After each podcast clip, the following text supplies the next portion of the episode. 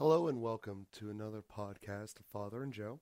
I'm Joe Rocky, and today we are going to be representing a broadcast that we did back in July called God's Presence in a Divorce. The audience has grown and changed a lot since then, and this was one of our more important podcasts we did prior to my marriage, and we wanted to reshare that for you as we enter into the holiday season. So we hope that you enjoy it. And we look forward to being with you again here next week. Have a great week, everyone.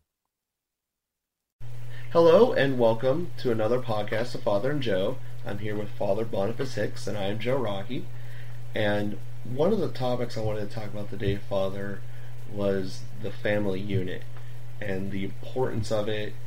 And that's directly referenced in Humanae Vitae. So having read that, over the weekend is going to be kind of driving this a little bit, as well as the fact that I'm about to be entering into marriage, and there's also a situation that's close to us that a marriage is dissolving, and so we kind of got the before and kind of seeing where it's at with these two parallels here, and kind of using this podcast as a vehicle to discuss that, see what we can do as individuals here on the direct brass tacks kind of level, and to go from there. So pretty much throughout every church teaching I've ever seen is that the family unit is the unit to build society upon, which, having grown up in a family with two parents, seems to be pretty reasonable expectation and goal to achieve. And at the same time, going through this marriage preparation, we're given all the statistics that, at least in America, roughly half of marriages fail. So I'm sure there's a lot of reasons for that. I know that when I came out of college about 10 years ago, that there was a stat that said that of people being interviewed, that 80% of people being interviewed that were going through divorce, 80% of them said one of the primary reasons was economically based. They either couldn't agree upon money, they didn't have enough of it, frivolous spending, whatever. But some answer therein, which at that point in time led me down this path that I ultimately chose that had me have my own business. So I wanted to dive into more so not the causes of it, of a marriage failing, but the effects. Because as I mentioned before, you know, there's a situation that's close to us here, where there's a separation and there's two daughters, probably 13 and 11, ballpark estimation, and it's just not being in that couple. What can we possibly do to make things better for everyone involved and try to make it a good situation? So with that being said, that's kind of the outline going into this cast, and if you need more details to be able to fill in some of the pictures, we certainly can give them. But if you have an initial thought, if we could get that. Well, again, a beautiful question, and really showing your own heart, Joe, and giving our listeners an example of the kinds of questions that we should ask when we look at the suffering that takes place in broken families. There's a lot of suffering. And we should be moved to ask that question, not simply someone else's problem, but rather, it's my problem. Let me do as much as I can. Mm-hmm. And it's a beautiful attitude.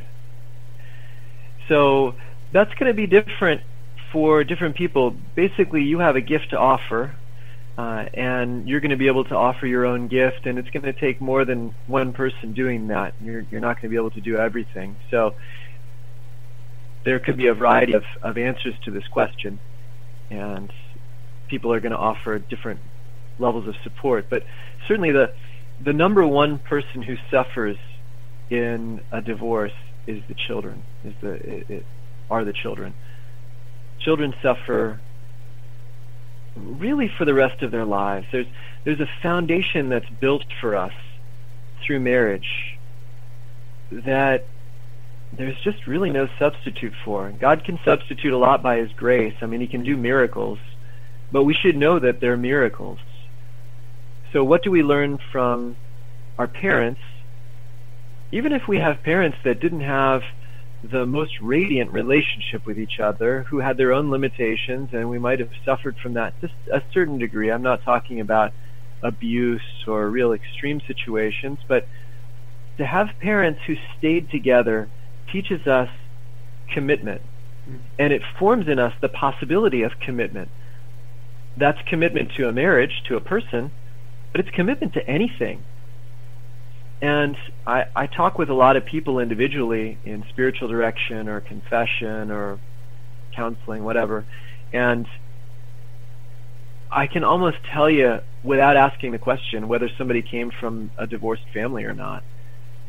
And that capacity to make a commitment, to feel really confident in being loved and knowing that one is loved and that one has parents that choose them unconditionally and will support them 100%, that when there's a divorce, it really sends a shockwave through that and undermines the kind of confidence that someone ought to have in the love, the unconditional love that their parents have for them. Then it also sows the question, almost every child of a divorce at some level asks the question, am I the cause of this? Mm-hmm. And of course everybody would say, well, that's ridiculous, but that's what the child feels. If I had done something different, maybe mom and dad would still be together. And getting at that question and helping someone to heal and reconcile with that. So the point being, the first concern for any divorce should be the children. Mm-hmm.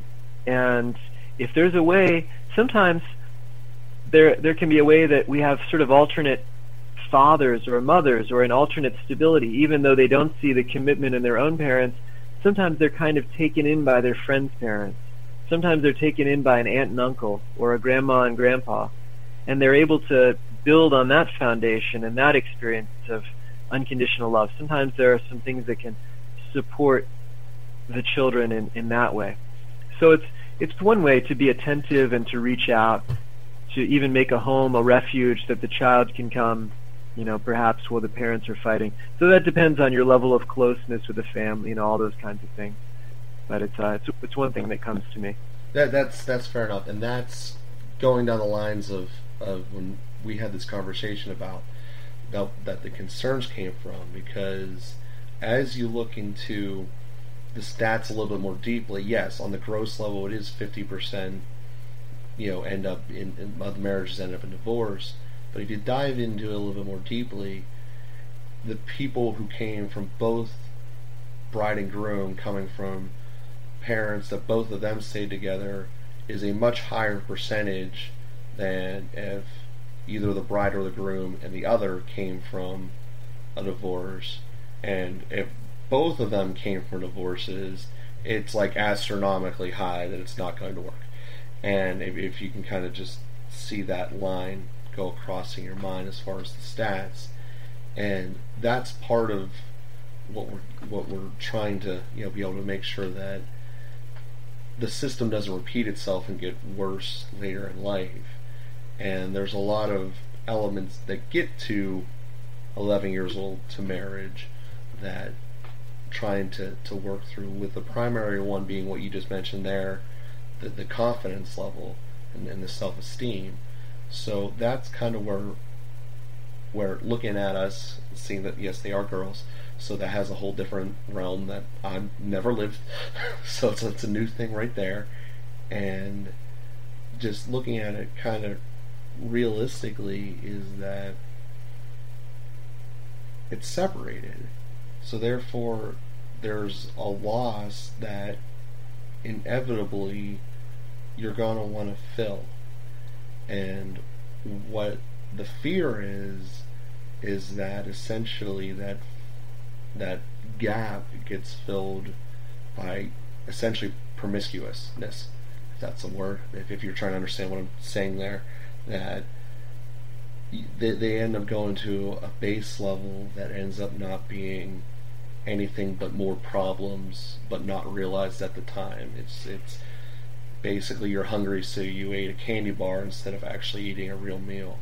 and then you just wake up later in life and you're not happy because you're hungry again, and the long-term effects of only eating junk is going to ruin you. And what we're trying to do is figure out how to avoid the ruining of their soul, just as the same way as only eating junk would ruin your body. Yeah, you said it very well. Trying to break the cycle and provide a support for the children so that you don't end up repeating the same situation with more divorce and more divorce. And unfortunately, the reality is that fewer people are getting married because they don't want to get divorced, so they're not even pretending to make the commitment. They're just living together. And then that makes it even worse. 80% of the couples that live together get divorced if they ever get married, because they learn to live together without commitment. And now when they're married, basically nothing has changed. They're still really living together without commitment. And so the ease of getting up and moving out never really left their minds.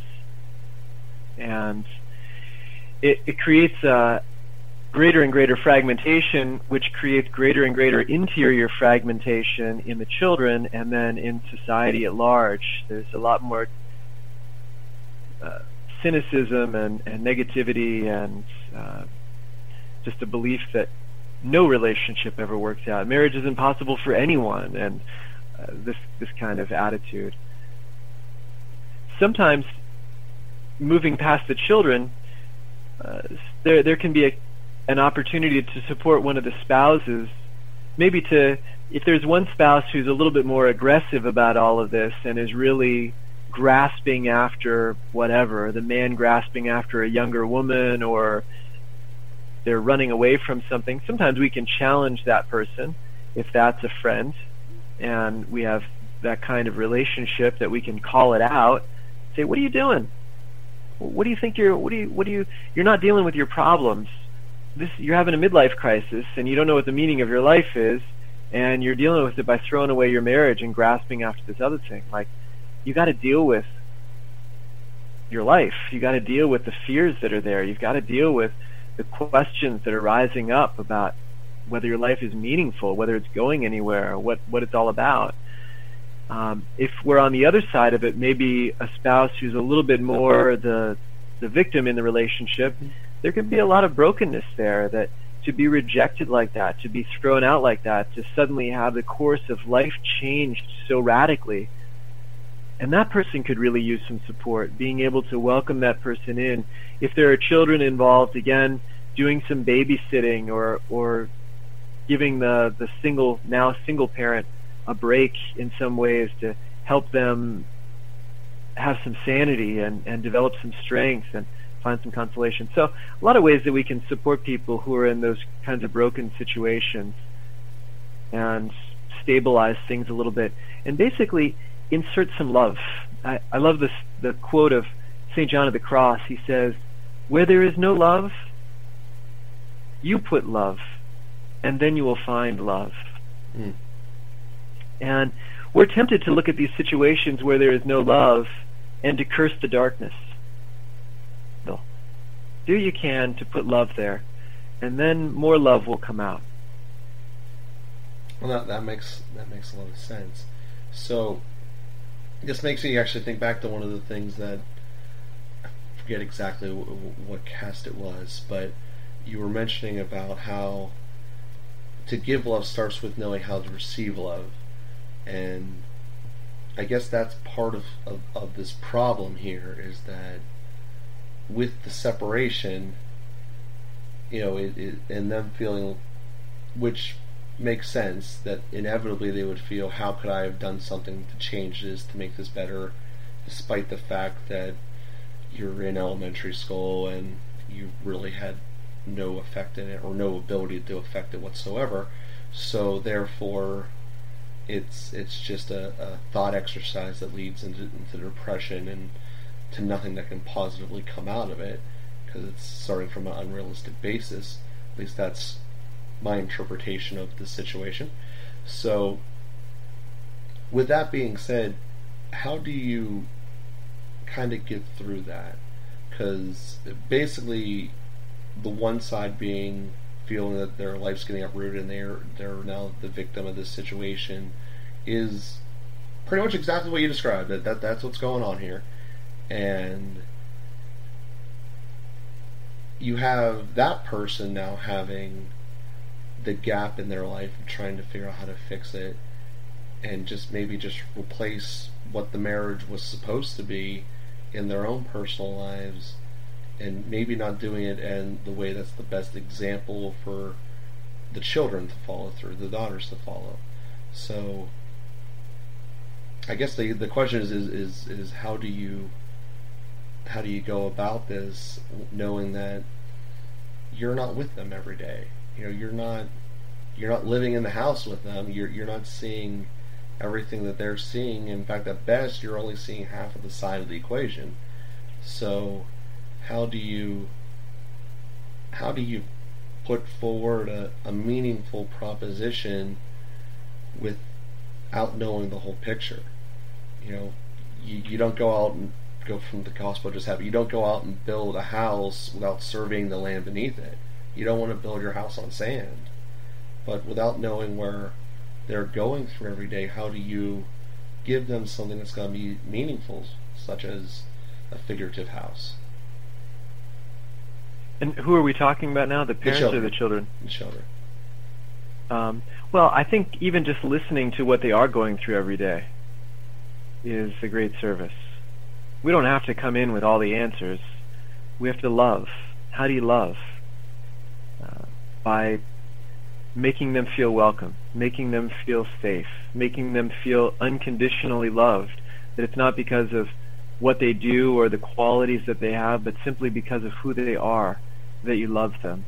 That you, who are essentially a stranger, who don't have any obligation, that you extend yourself to give them a safe place or to provide some opportunities for them. You invite them to go, whatever, for an ice cream, or, you know, take them to a park or something like that. That just any different way, any ways that you can show them love. And then by virtue of the fact that you are in a stable relationship, now engaged, in the future married, you naturally give that witness when they see how parents interact, how they should interact when there is a commitment, when there's a healthy marriage. That's it, it's reparative. And ultimately, you're not going to be God. You're not with them 24 hours a day, but you can at least give them a picture of what God looks like. When you're at your best for an hour, you're showing them what God is like all day, 7 days a week. And that helps them to be able to receive love from God even when you're not there. So just different ways that you can show them love, stability, a healthy marriage, and help them to feel loved. As you said that, how to describe this? The enormity of what you just said there seems a little bit daunting, and I understand that you as a priest have lived this every single day since you become a priest, to be the example of God, but that just seems really as an enormous feat that essentially has to be done.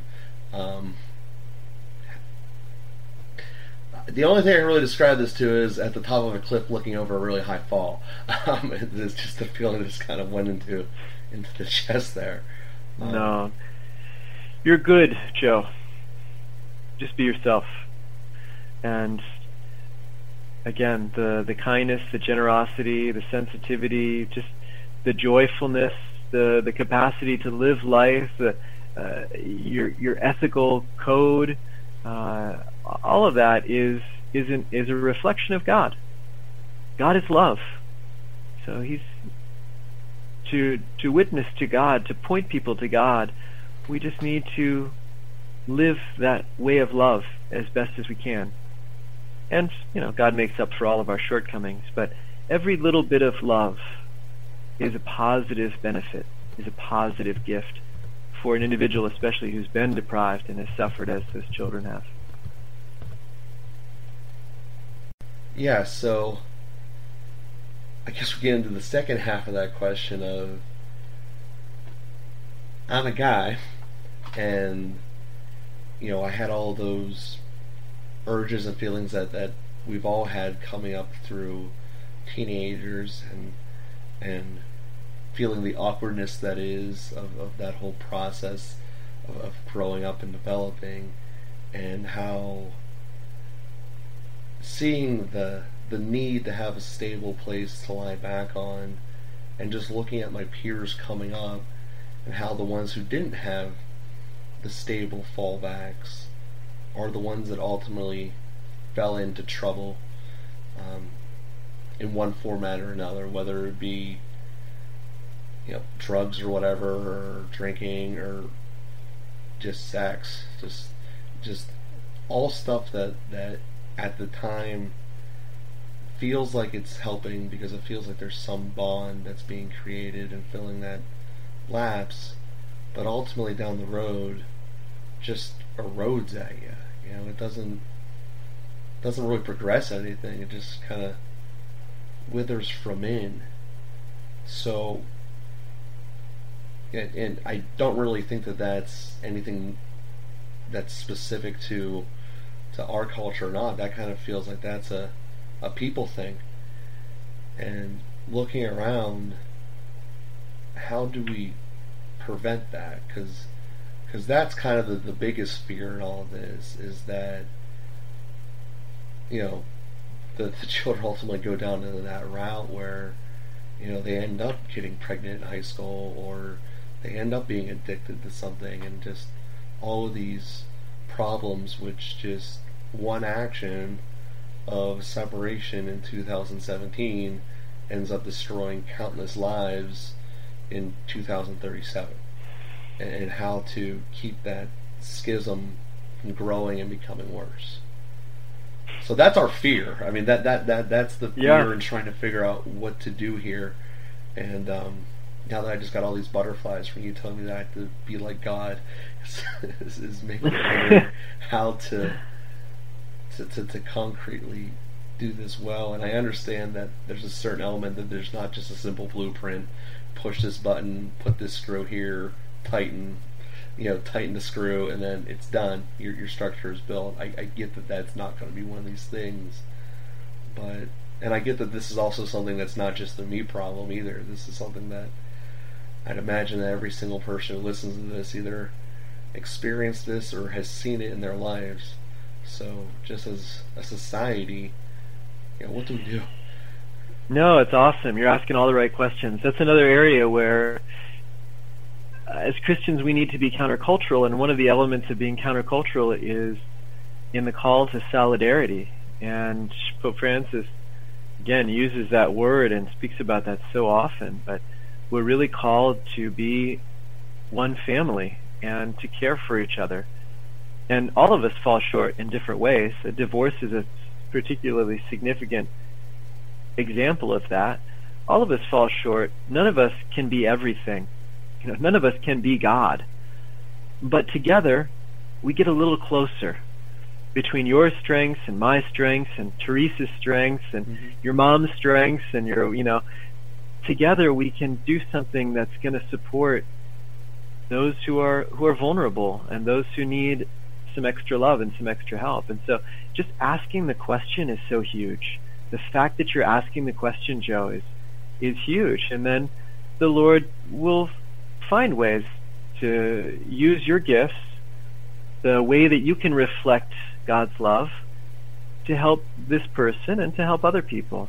Maybe it's I know for myself, I had a soccer coach who was a phenomenal person, and there were guys on my soccer team who came from different difficult situations, fathers that left, divorced families, and my soccer coach was really good at showing a father's love to some of those guys in particular, just seeing how they're doing and checking in on them and making them feel good about themselves and building them up on the soccer field. That's his gift, to be a coach. His gift is not to be a counselor, but he used that gift of coaching in order to build them up in their manhood,